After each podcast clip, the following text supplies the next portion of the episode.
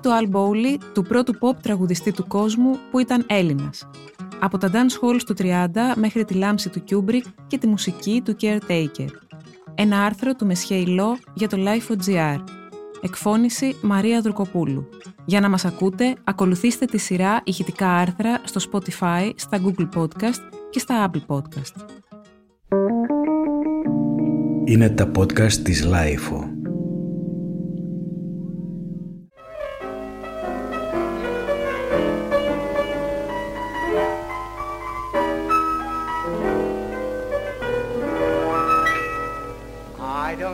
Your photograph to keep by my bed. Your picture is always in my head. I don't need your portrait, dear, to bring you to mind. For sleeping or waking, dear, I find. Ακούγοντας το νέο εξαιρετικό άλμπουμ του Caretaker Everywhere at the End of Time, είναι αδύνατο να μην κάνεις για άλλη μια φορά τη σύνδεση με τον ήχο των μεγάλων ορχιστρών του 30, τον χορευτικό ήχο της εποχής που σήμερα δημιουργεί ανατριχίλες νοσταλγίας σε μια γενιά που τον γνώρισε κυρίως μέσα από ταινίες. Όλες σχεδόν του Terence Davis, η λάμψη του Kubrick και η σειρά The Singing Detective είναι κάποιες από αυτές. Από τη Λάμψη και τον Caretaker ανακάλυψα τον Al Bowley, έναν από τους πιο σημαντικούς μουσικούς και τραγουδιστές της δεκαετίας του 30, που άφησε πίσω του περισσότερες από χίλιες ηχογραφήσεις σε δίσκους 78 στροφών και μερικά από τα πιο όμορφα τραγούδια της προπολεμικής Αγγλίας. Ο Caretaker ασχολείται με τον ήχο του Bowley εδώ και χρόνια, πριν ακόμα φτιάξει το αριστουργηματικό Persistent Repetition of Phrases και το An Empty Bliss Beyond This World το 2011, έναν από τους πιο συναισθηματικούς δίσκους της δεκαετίας που διανύουμε. Και τώρα που ξεκίνησε να φτιάχνει την εποποιία της άνοιας ως κύκνιο άσμα του, ο ίδιος διαγνώστηκε με άνοια σε αρχικό στάδιο, αλλά με τον καιρό η κατάστασή του αναμένεται να χειροτερέψει, πάλι στον Al Bowley καταφεύγει.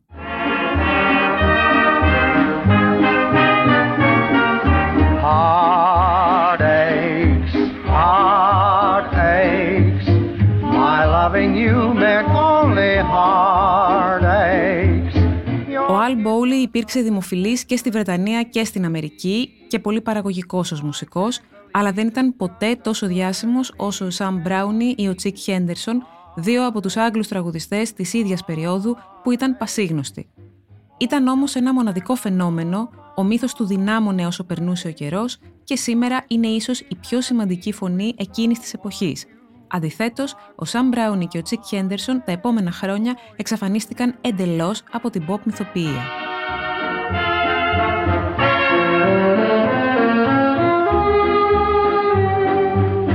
Μέχρι πριν από μερικά χρόνια, ελάχιστα ήταν γνωστά για την καταγωγή του και τον τρόπο που έζησε και για καιρό μετά την πρώτη προβολή της λάμψης ήταν ένας μυστηριώδης άγνωστος. Χρειάστηκε καιρός και εξαντλητική έρευνα από τον ορκισμένο οπαδό του Ray Pallet για να βγει μια αξιοπρεπής βιογραφία του και να καταγραφεί όλο το δισκογραφημένο έργο του. Δεν ήταν καθόλου εύκολο. Οι άνθρωποι της γενιάς του είχαν πεθάνει και ήταν αδύνατο να υπάρχουν μαρτυρίες. Οι εφημερίδες δεν πολύ ασχολούνταν μαζί του και το χειρότερο, στις συνεντεύξεις έλεγε πάντα ψέματα, δίνοντας κάθε φορά άλλη εκδοχή για το ίδιο γεγονός. Για παράδειγμα, είχε πει τέσσερις διαφορετικές ημερομηνίες γέννησης και κάθε φορά που τον ρωτούσαν έλεγε και διαφορετική ιστορία για το πώς γνώρισε τον Edgar Άντελερ. Όλες φανταστικές. Ο Al Bowley ήταν ο πρώτος pop τραγουδιστής της Βρετανίας, κάποιοι λένε ότι ήταν ο πρώτος pop τραγουδιστής του κόσμου, εάν ορίσει τον τραγουδιστή ως κάποιον που στέκεται μπροστά από μια μπάντα και τραγουδάει τις επιτυχίες της εποχής, γρατζουνώντας μια κιθάρα, γράφει ο Πάλετ στο βιβλίο του «They called him Al, the musical life of Al Bowley». Εμφανίστηκε τη δεκαετία πριν από το Δεύτερο Παγκόσμιο Πόλεμο, προτού η φράση pop τραγουδιστής επινοηθεί και τώρα έχει γίνει η φωνή των 30's, κάτι που αποδεικνύεται από τη χρήση των τραγουδιών τους σε ταινίες και τηλεοπτικά δράματα που διαδραματίζονται σε εκείνη τη δεκαετία. Στην ουσία, όταν αναφέρεται κανείς στη βρετανική νοσταλγία των 30's, το πιο μεγάλο όνομα παγκοσμίως είναι ο Al Bowley. Σήμερα, γιατί κατά τη διάρκεια της καριέρας του ο Αλ δεν γνώρισε ποτέ τη δόξα που του άξιζε και δεν έφτασε ποτέ τα νούμερα των ανταγωνιστών του, παρόλο που 8 δεκαετίες μετά στέκεται ψηλότερα από όλους όσον αφορά την καλλιτεχνική αξία και την αυθεντικότητα.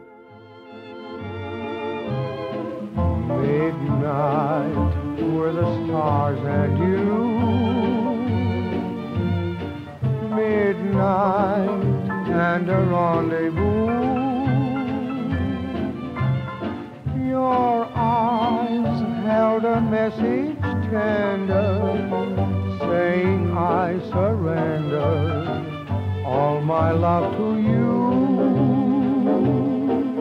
Παρόλο που αρκετοί τραγουδιστές είπαν ρομαντικά τραγούδια πριν από τον Μπόουλι και ξεχώρισαν ω crooners, ο Αλ ήταν ο πρώτος που τραγούδισε σόλο στο Βαριετέ, ο πρώτος δημοφιλής τραγουδιστής που τραγούδισε ζωντανά σόλο στο BBC και ο πρώτος Βρετανός δημοφιλής τραγουδιστής που προσκλήθηκε για να δουλέψει στην Αμερική. Επίσης, ήταν ο πρώτος άντρας στη Βρετανία που χρησιμοποίησε το μικρόφωνο και τον ενισχυτή για εντυπωσιασμό και με ένα στυλ που τόνιζε την προσωπικότητά του, αποτελώντας πρότυπο για ένα σωρό μετέπειτα καλλιτέχνες. Η pop μουσική ή η χορευτική μουσική, όπως ονομαζόταν τότε, δεν είχε την τεράστια απήχηση και τον μηχανισμό προβολής που έχει σήμερα, εξαιτίας όμως των όμορφων τραγουδιών που γράφτηκαν εκείνη τη δεκαετία, η συγκεκριμένη περίοδος ονομάζεται Χρυσή Εποχή. Και ο Αλ Μπόουλι, ονομά τραγουδιστής, λόγω των πολλών ταξιδιών που έκανε σε όλο τον κόσμο, ήταν ένα σημαντικό μέρος της.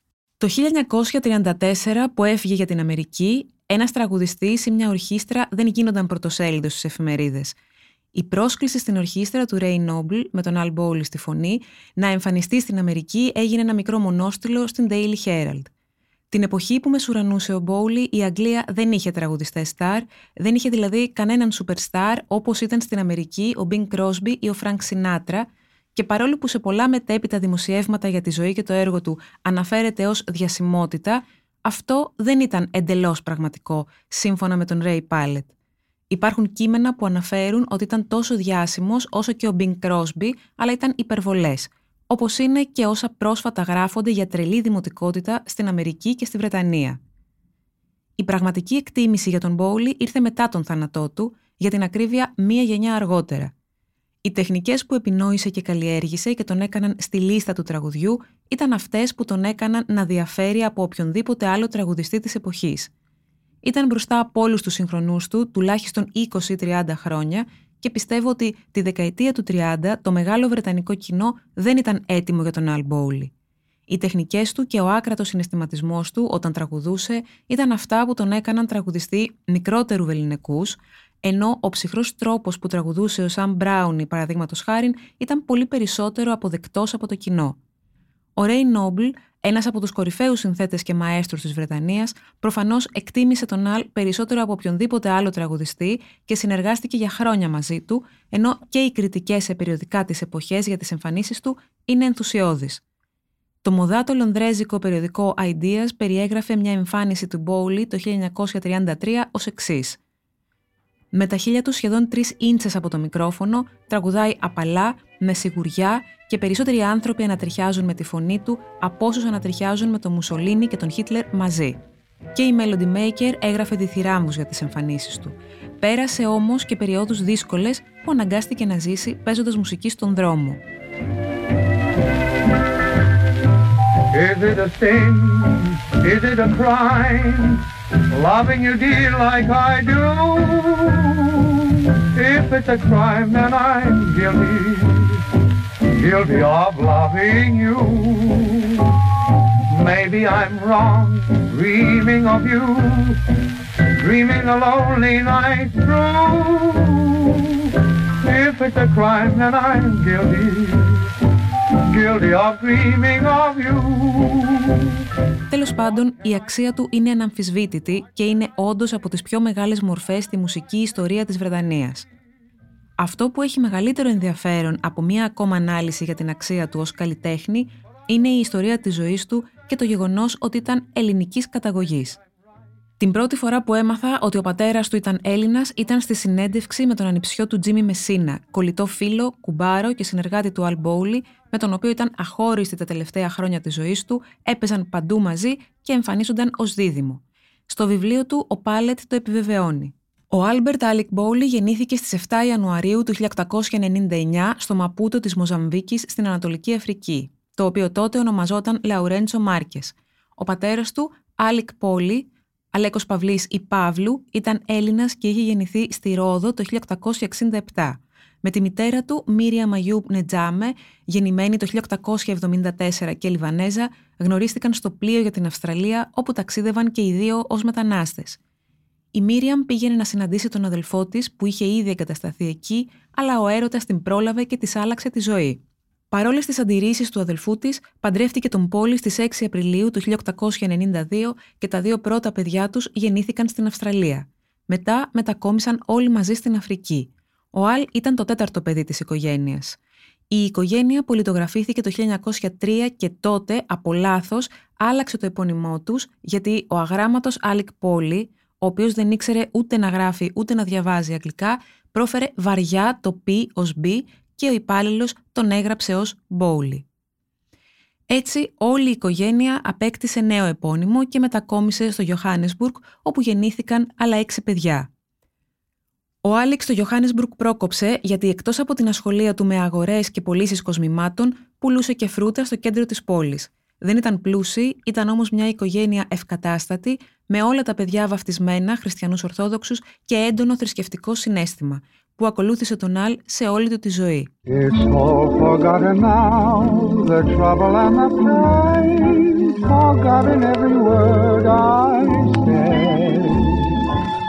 Forgotten every tear you shed, we're still in love. It's all forgiven now, we're back in lover's lane, and though we wandered from our way. Ο Αλ δεν τα πήγαινε άσχημα στο σχολείο, αλλά από τα 9 του ξεκίνησε να βοηθάει στον μπαρμπέρικο του θείου του Χρήστου και στα 14 παράτησε το σχολείο για να γίνει κουρέας, όπως και τα δύο από τα αδέλφια του, ο Μη και ο Γκάς. Πριν κλείσει τα 18, ο πατέρας του του έκανε δώρο ένα δικό του κουρίο, αλλά εκείνος είχε αποφασίσει ήδη να γίνει διασκεδαστής. Λάτρευε τη μουσική και έπαιζε μπάντζο και κιουκαλίλι και προσπαθούσε να τραγουδήσει όπως οι Αφρικανοί που δούλευαν στα ορυχεία. Άρχισε να τραγουδάει τα βράδια στα μαγαζιά και σιγά σιγά έγινε ο τραγουδιστής Μπαρμπέρης με φήμη σε όλη την περιοχή. Έτσι έφυγε από το πατρικό του, νίκιασε ένα δικό του διαμέρισμα και έγινε μουσικός στον Βαριετέ, κερδίζοντας μάλιστα και ένα βραβείο επειδή μιμήθηκε πετυχημένα τον Τσάρλι Τσάπλιν. Το 1921 έκανε αίτηση για Βρετανικό διαβατήριο και έγινε και επίσημα Βρετανός. Εκείνη την εποχή έκανε εντατικά μαθήματα μουσικής και έμαθε να παίζει και κονσερτίνα. Και παρόλο που υπάρχει ένας μύθος που λέει ότι δεν έκανε ποτέ μαθήματα τραγουδιού στη ζωή του, η αλήθεια είναι ότι διδάχτηκε πολλά από τον Λέτι Κάμπελ, έναν επαγγελματία τραγουδιστή στο Johannesburg. Η πρώτη του επαγγελματική δουλειά στην Αγγλία ήταν με την ορχήστρα του Edgar Adler και ένα από τα story για τον τρόπο που γνωρίστηκαν λέει ότι ο Άντελερ πήγε στο κουρίο του στο Johannesburg να κόψει τα μαλλιά του, τον άκουσε να τραγουδάει και έτσι του πρόσφερε δουλειά.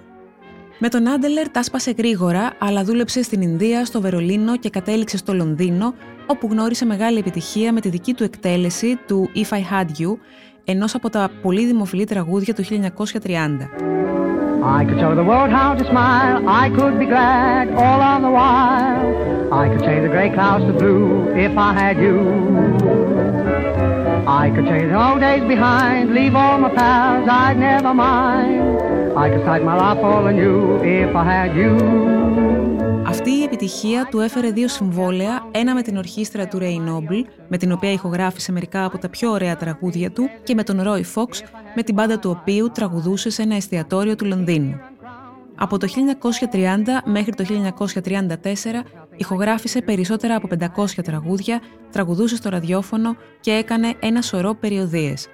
Η φήμη του έφτασε στην Αμερική και το 1934 έφυγε με την ορχήστρα του Νόμπλ, γνωρίζοντας μεγάλη επιτυχία, τραγούδισε μάλιστα και με την ορχήστρα του Glenn Miller, έκανε δικές του ραδιοφωνικές εκπομπές στο NBC, ενώ έφτασε μέχρι το Hollywood, όπου πρωταγωνίστησε στο Big Broadcast δίπλα σε έναν από τους πιο μεγάλους ανταγωνιστές του, τον Bing Crosby. Η καλπάζουσα πορεία προς το Σταριλίκι διακόπηκε απότομα από έναν κάλο στο Λάριγκα που παραλίγο να του στοιχήσει τη φωνή άνεργος και χωρίς λεφτά, αναγκάστηκε να δανειστεί χρήματα από φίλους για το ταξίδι στη Νέα Υόρκη για την εγχείρηση και το 1938 επέστρεψε χειρουργημένος στην Αγγλία. Τα χρόνια της απουσίας του όμως είχαν κάνει μεγάλο κακό στη φήμη του γιατί είχε σχεδόν ξεχαστεί. Ηχογραφούσε πολύ σποραδικά και έτσι στράφηκε στο σινεμά όπου έπαιζε μικρούς ρόλους σε ταινίες, οι οποίοι συνήθως κόβονταν στο τελικό μοντάζ. ούτε στην προσωπική του ζωή στάθηκε ιδιαίτερα τυχερός. Την πρώτη του γυναίκα, την Constance Frida Roberts, την παντρεύτηκε επιπόλαια χωρίς να τη γνωρίζει καλά. Μάλιστα την έπιασε να τον απατάει την πρώτη νύχτα του γάμου τους και τη χώρισε αμέσως. Με τη δεύτερη γυναίκα του, τη Μάρτζι Φέρλες, παντρεύτηκε τρία χρόνια μετά και έμειναν παντρεμένοι ως το θάνατό του, αν και ήταν σε διάσταση. Με την καριέρα τους σε πτώση μετά το 1937, περιόδευε σε τοπικά θέατρα και ηχογραφούσε όποτε του δινόταν η ευκαιρία για να βγάλει μεροκάματο, αλλά από το 1940, που έγινε ντουέτο με τον Τζίμι Μεσίνα, έζησε πάλι καλές μέρες, παρόλο που ήταν μέσα στον πόλεμο. Έκαναν ένα σοου ως κομικό ντουέτο στις σκηνές του Λονδίνου που ονομαζόταν Radio Stars with Two Guitars και μέχρι τον θάνατό του το 1941 ξαναέζησε μέρες δόξας. Το τελευταίο τραγούδι που ηχογράφησε δύο εβδομάδες πριν σκοτωθεί από τους βομβαρδισμούς ήταν ένα ντουέτο με τον Μεσίνα, το When That Man Is Dead and Gone, στο οποίο σατήριζαν τον Χίτλερ.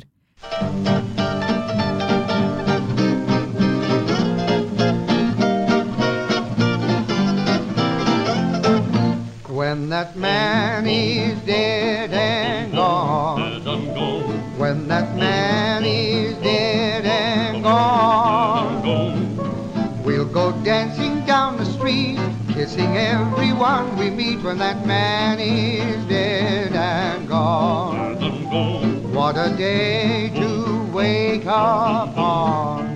Τη βραδιά που σκοτώθηκε είχαν εμφανιστεί στο σινεμά Rex στην Oxford Street και ενώ ο ιδιοκτήτης του χώρου τους πρόσφερε φιλοξενία, ο Μπόουλι προτίμησε να πάρει το τελευταίο τρένο και να πάει στο διαμέρισμά τους στην Duke Street, στο St. James του Λονδίνου.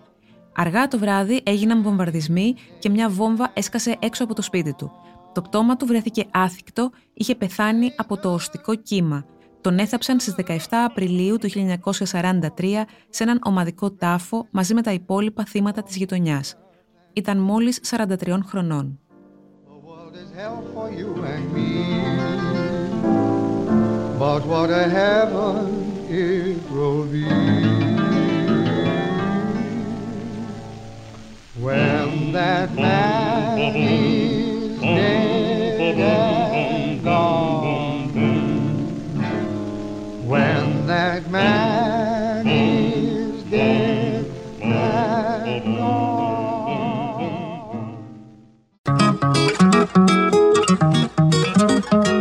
Ήταν ένα άρθρο του Μεσχέηλό για το Life.gr.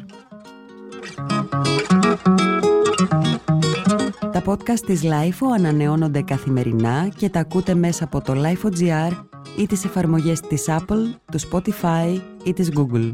Κάντε subscribe πατώντας πάνω στα αντίστοιχα εικονίδια για να μην χάνετε κανένα επεισόδιο.